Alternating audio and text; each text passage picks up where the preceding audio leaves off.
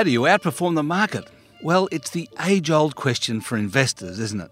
We can all buy an ETF or an index fund and just take what the market gives us, but what every investor really wants is to do better than that. Otherwise, what's the point? It's called beta and alpha. Beta is what the market provides, alpha is the extra bit. And there's no mystery to it. Alpha comes from businesses that have something special. Today's Spotlight interview is with someone who spent his life searching for that something special as a consultant and as an investment manager. He's come to the conclusion that it's all about intangible assets, specifically the ability to control the marginal prices. David Martin is the founder and chairman of Purple Bridge Asset Management, MCAM Consulting, and he recently became the director of the Centre for Applied Innovation at the Melbourne Polytechnic. I ran into him at a lunch recently and I thought you should hear his story and, more importantly, his ideas.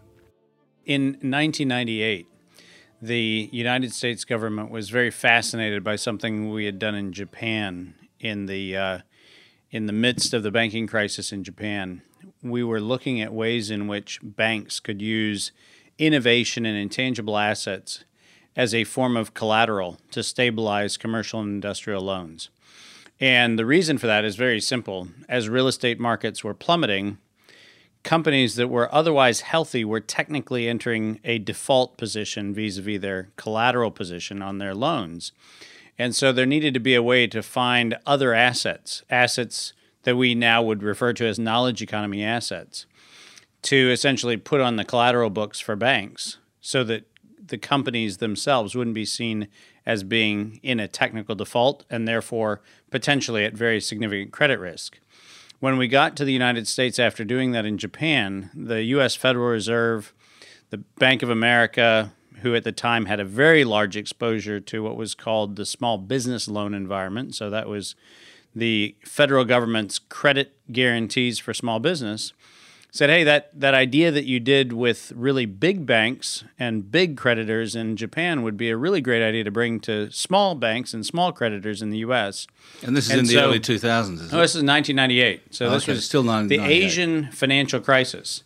And what we did was we developed a mechanism where we could provide a what was called collateral guarantee or collateral enhancement that allowed companies to use their intangible assets and their innovation as a regulatory acceptable form of collateral.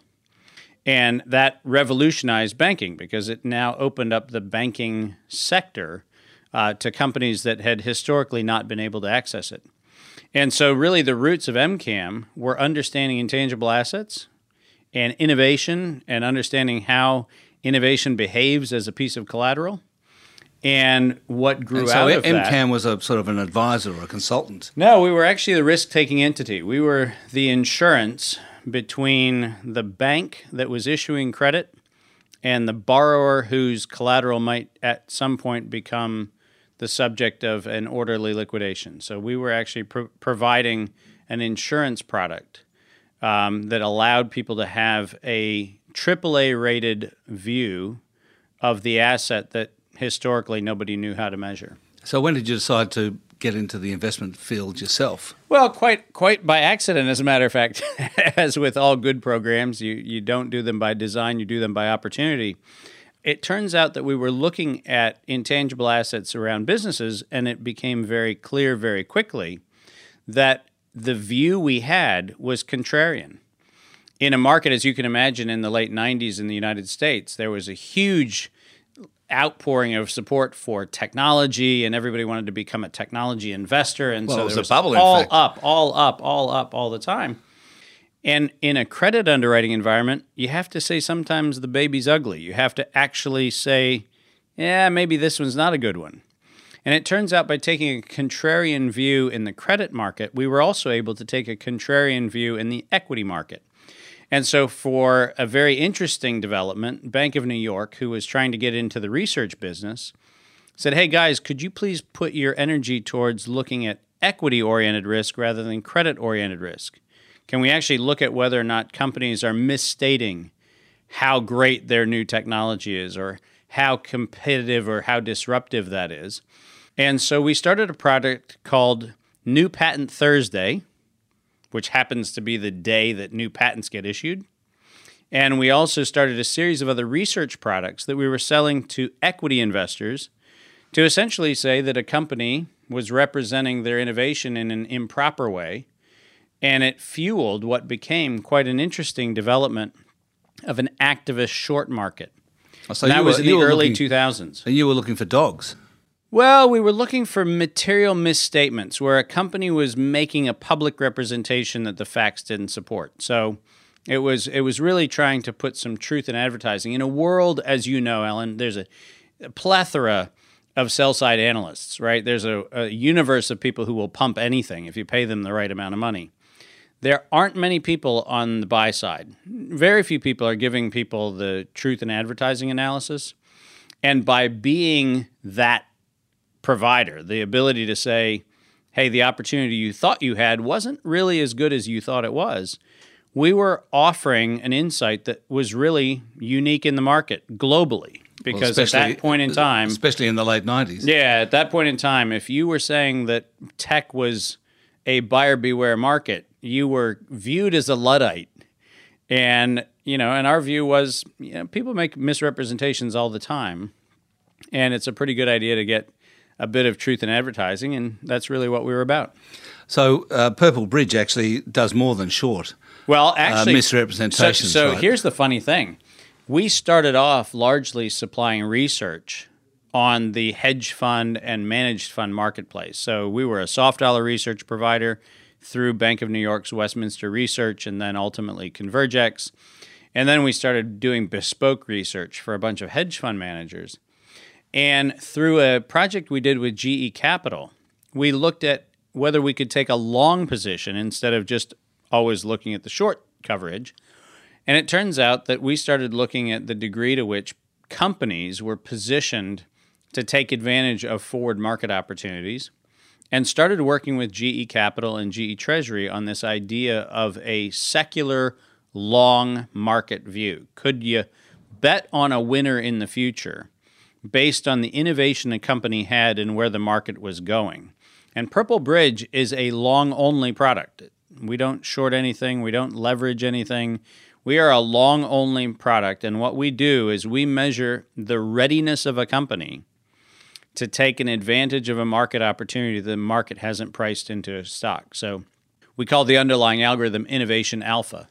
And what we're looking for are companies that have an unpriced and invisible to GAAP accounting treatment, invisible market advantage, which is in fact public and disclosed, but not seen by the market. So this might be an opportunity now to talk about P- Purple Yeah. Bridge's performance. we're very fortunate when we set up Purple Bridge as a classic hedge fund structure. So it's a classic GPLP structure like many other hedge funds. What do those letters stand for? General partner, limited partner. So shareholders are buying an interest in the limited partner managed by the general partner. When we set it up, we were really targeting a family office, large managed account kind of marketplace, the, the quasi institutional investor, if you will.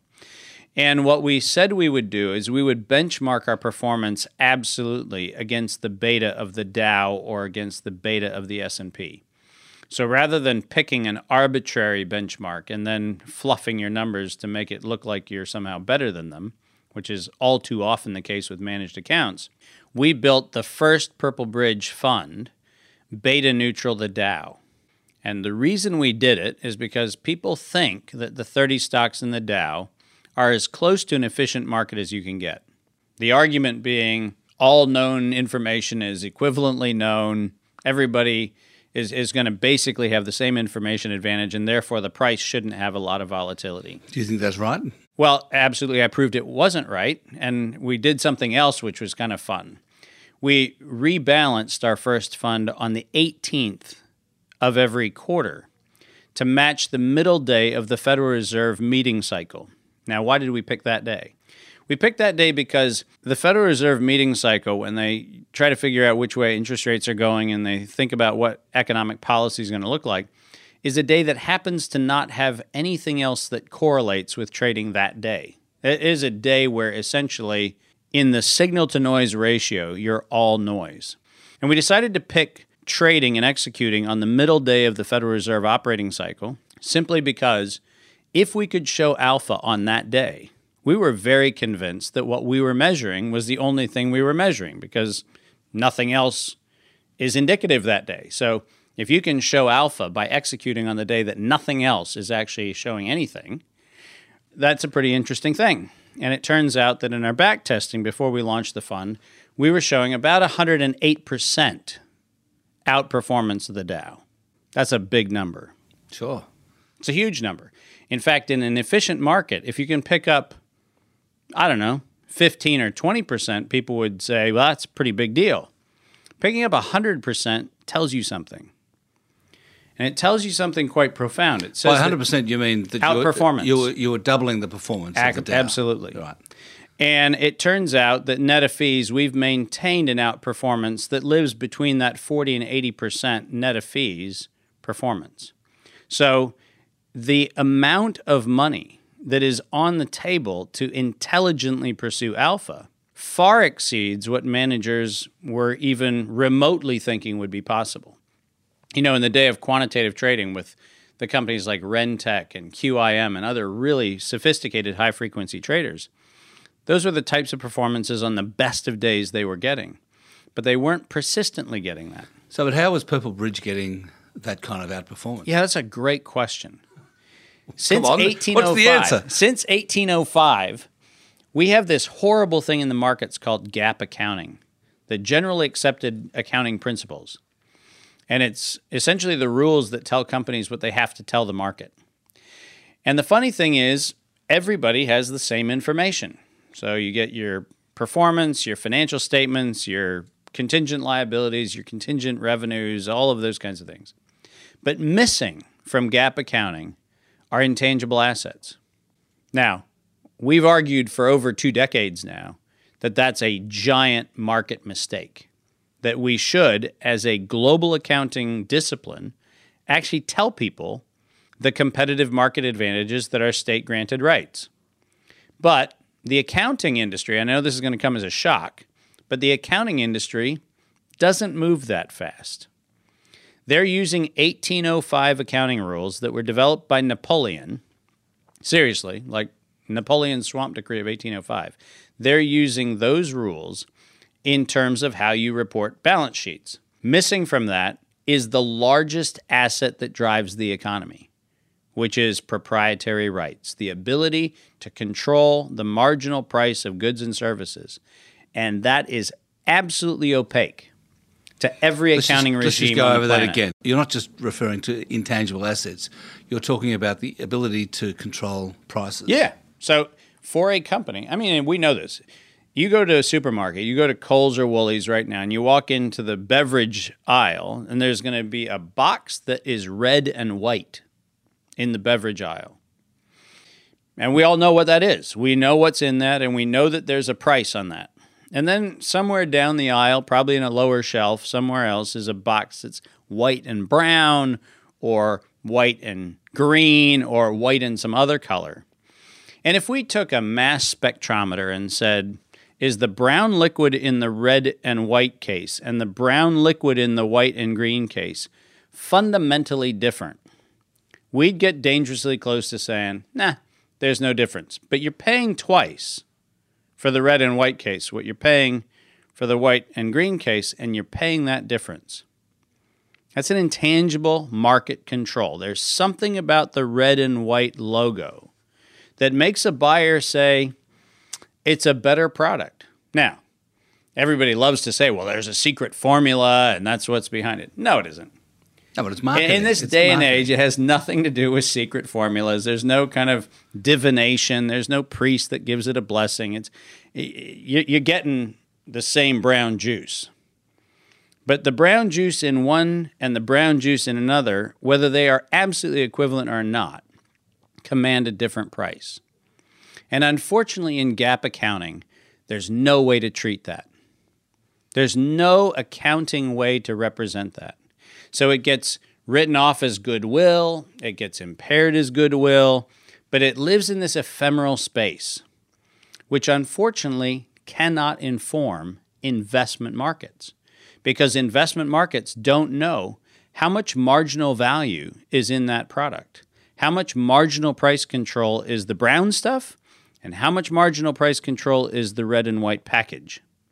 And if you can't pull that apart, then you're investing blindly. And the great news is the efficient market theory will tell you you don't have to know because it all sort out in the end, which is probably true if you're a beta investor. If all you care about is just kind of getting where the market's going, you're probably okay. But if you want to get alpha in an investment, you have to be able to measure that differential. And you have to measure it correctly. And you have to compare that differential to, for example, other markets that may be susceptible to sugar pricing or other markets that might be susceptible to some sort of aluminum can pricing or markets that are susceptible to other things because to understand how to pull that number apart what makes the red and white package different? You have to take the component pieces apart. Tell me how this idea applies to investing in innovation. Yeah, well, so innovation at its heart is the ability to not only control a marginal price, where you have an invention or you have something that gives you a proprietary advantage that blocks somebody else from a market. So part of it is do you have something that keeps people out of a market? And then another piece of it is do you have something that's responsive to a market demand? So, innovation, if it's done right and if it's done appropriately, has already assessed something about the market and said there is a cash flow somewhere that I can get my hands on. And if I do my invention or my innovation correctly, I'm going to not only be able to access that market, but I'm going to keep others from that market. So it's a mix of both opportunity and then having the no trespassing sign that says once I get the opportunity, I can keep other people from it. If I have those two things together, I have the highest marginal price control available. And once again, having it is great, but you've got no place to report it. Since there's no place to report it, whoever gets to measure it is going to have an alpha advantage in markets that no one else has. So, how do you measure it? Yeah, so what we do is we do a thing called, and I'm going to use a couple big terms, but I'm going to explain what they mean. We're looking at a process called particle swarm optimization. Now, if you've ever been driving down the road in the evening or in the morning and you see a flock of birds, and the flock of birds is seeming to move almost in unison, you, you kind of look at them and you go, I don't know how they do it, but it's like this cloud, and sometimes it goes one direction, then it all goes in another direction, and they have all these interesting patterns.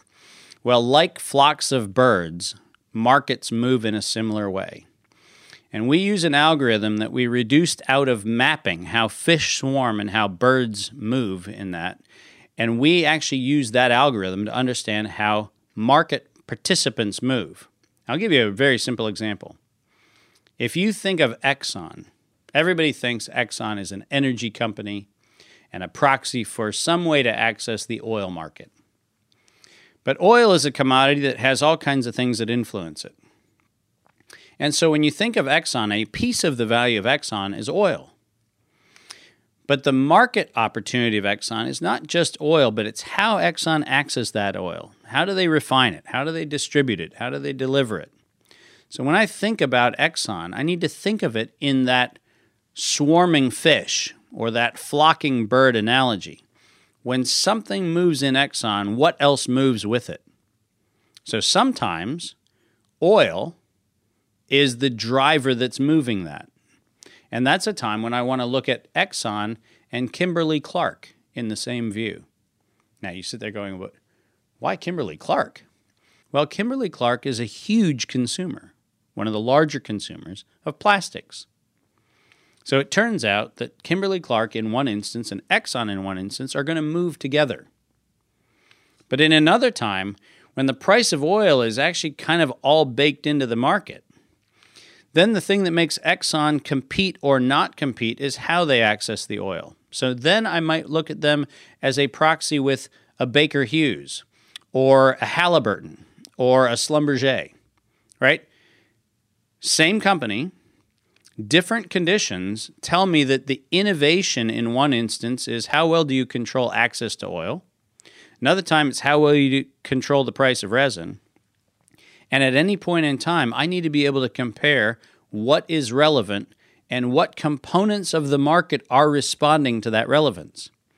And so, what we're doing is looking at how these stocks move and then picking the ones that have the proprietary or the innovation or the invention advantage that says if we're moving towards horizontal drilling, then I'm going to compare Exxon to Halliburton to Schlumberger to Baker Hughes. If I'm looking at downstream refining of oil, I'm going to look at Exxon and I'm going to look at the people who are consuming resin. And I'm going to say they're the proxies that I'm going to look at. And if if if a Kimberly Clark has a proprietary way they like to make their plastics, then they're probably going to win an advantage that Exxon doesn't have. Because Exxon's going to have to sell them an unrefined, unfinished good or sell them a wholesale price to their proprietary price. And it's measuring those things, which are actually quite simple once you describe them. There's just so much data to look at because we're doing this across 23,000 companies. When you think about so mapping 23,000 companies and every component of every supply chain, that's a pretty daunting task. So you're mapping and, and trying to measure the intangible sort of assets of 23,000 companies. Is that really what you're doing? That's the tiny tip of the iceberg, yes. That's the tip of the iceberg. We're measuring the publicly traded expressed equities because we, we're trading in the public markets. To do that, we actually have to look at probably close to 80 million private companies that are also in that schooling fish and flocking bird analogy. So at any point in time, we're looking at several hundred million comparisons before we execute a trade. Right. So I was hoping you could tell us something that our individual investors could could emulate. They can. They can. So how well, can, no, no, no, can, they can. How can an ordinary investor sort of undertake the sort of thing you're talking yeah, about? Yeah, the the answer is be aware of supply chains. Right now, unfortunately, we've been trapped in a world that is largely classification driven. So we're told to think of a stock as an energy stock or a consumer cyclic or you know, we're t- we're told to think a particular way. So we think in classification. And the problem with thinking in classification is that you stop looking. So the average investor is going to look at consumer cyclics, or they're going to look at retail, or they're going to look at financial services, and they're going to pick within that sector. So if I know I want to have 11% financial services, I'm going to start by saying, here are the financial services sectors, and I'm going to look at those. But what I'm not going to do is I'm not going to think about how many companies right now in financial services are currently trying to deal with cybersecurity. All of them. Yeah. Of course. So guess what? If I'm thinking financial services, I may want to read what ANZ and what Westpac and what, you know, Commonwealth Bank and what others are doing, not in the general sense of financial services, but I'm interested in their alpha. I want to look at who's announcing that they're in partnership with an IBM or with a DXC or with a some company that I know is actually an expert in cyber.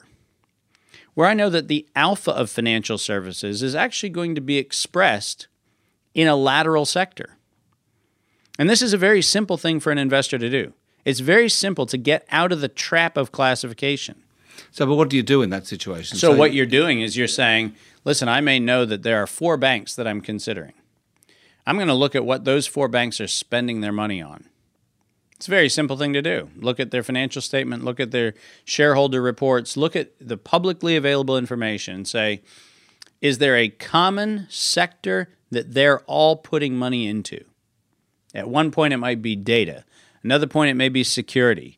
Another point, it may be ATMs. So I might need a Diebold exposure, or I might need to pick up something that says there is somebody else that's going to win by virtue of the fact that that particular set of companies is investing heavily in something. So you're saying that that cybersecurity firm, for example, is also a fintech. Absolutely. Or in the a financial absolutely, absolutely. And saying. see, that's where the classification thing kills us When we think in these vertical silos, we don't see that alpha happens not within those. Alpha happens across those. Beta is inside the silo. That's where the sector gets an up or the sector gets a down. So somebody comes out and says housing's overheating, and there's a secular push down on financial services. Now, the fact of the matter is, you can ride that wave up, you can ride it down, you can ride it sideways, it doesn't matter. But I need to find the place where financial services is expressed in a lateral industry. And the individual investor, the, the biggest advantage an individual investor has is that lateral thinking. How do I understand the entire supply chain so I'm not capturing the beta, which is the commodity value of that sector? And I start picking up the alpha that that sector is creating. It's easily done, requires a different kind of thinking.